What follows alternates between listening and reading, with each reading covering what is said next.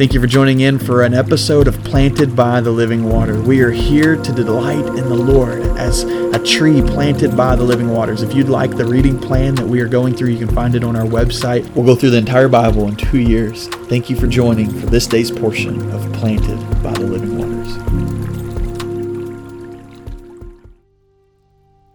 Exodus chapter 34, verse 29 says, Now it was so when Moses came down from Mount Sinai, and the two tablets of the testimony were in Moses' hand when he came down from the mountain, that Moses did not know that the skin of his face shone while he talked with him, with God.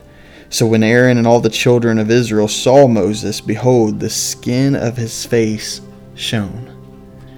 Now, this may sound a little strange to us that a man comes down from a mountain and his face is literally shining. And even after this, it says they were even afraid. That his face was shining. This was abnormal. This was was something uh, uh, miraculous. And uh, the point of it is is is that that in a way, Moses was reflecting the glory of God. Let that sink in for a moment. Moses spent time with God on Mount Sinai, and as he comes down, his face is shining because he's reflecting the radiance, the splendidness, the majesty, the glory of God.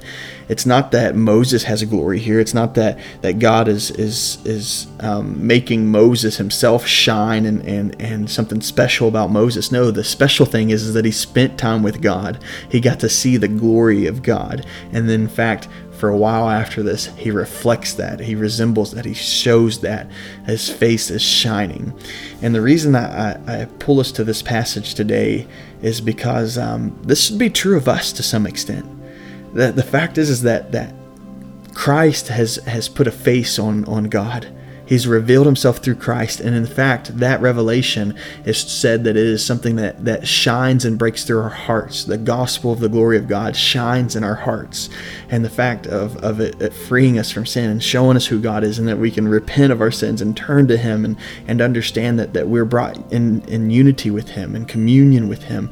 And when that happens, we reflect, we resemble Christ. We have always heard it. We are to look more like Christ, that God's um, sanctifying us, making us look more like Jesus. But the reality of that is, is as people look at us, um, they don't just see us change. We talk about that a lot of times as, as, we change, but but that's not the thing we really want them to see. We want to see the, we want them to see the reflection of Christ in us, and that does change us. Moses' face was literally different; it was shining, but it wasn't because of Moses; it was because of the glory of God that was being reflected off. And we too should be a reflection of God's glory. When people see us, they should see a miraculous, splendid, majestic radiant view of, of the reflection of the glory of God. And we get to, to be that to other people. And so my prayer is, is that, that you would take that seriously, that, that you would consider in your own life if, if people are looking at you and seeing um, you shining with the glory of God, a reflection of the glory of God, if, as if you're a mirror of God's glory and reflecting that off uh, onto others. And that that would be your prayer. And so, Father God, Lord, I just pray that you help us Lord, uh, spend time with you first off, so that your glory and your radiance could could overshadow um, us, could could come upon us, can can that we can be blessed with the countenance of, of you, Lord. And the fact is, is in the New Testament, the new era, the new covenant, Lord, we have this promise of of Christ revealing that glory to us and bringing us into that glory, and therefore we are united in that, and we have this perfect. Uh, uh, uh uh, unity that comes. Um, yes, the flesh is something that we battle against, but the Spirit overcomes the flesh and allows us to be united with you, Lord. And I praise you for that. And I pray that as I come in union with you, as we come in union with you, that people would see us being sanctified, Lord, not of ourselves, but that you, Lord, are reflecting off of us, that people are seeing the glory of God.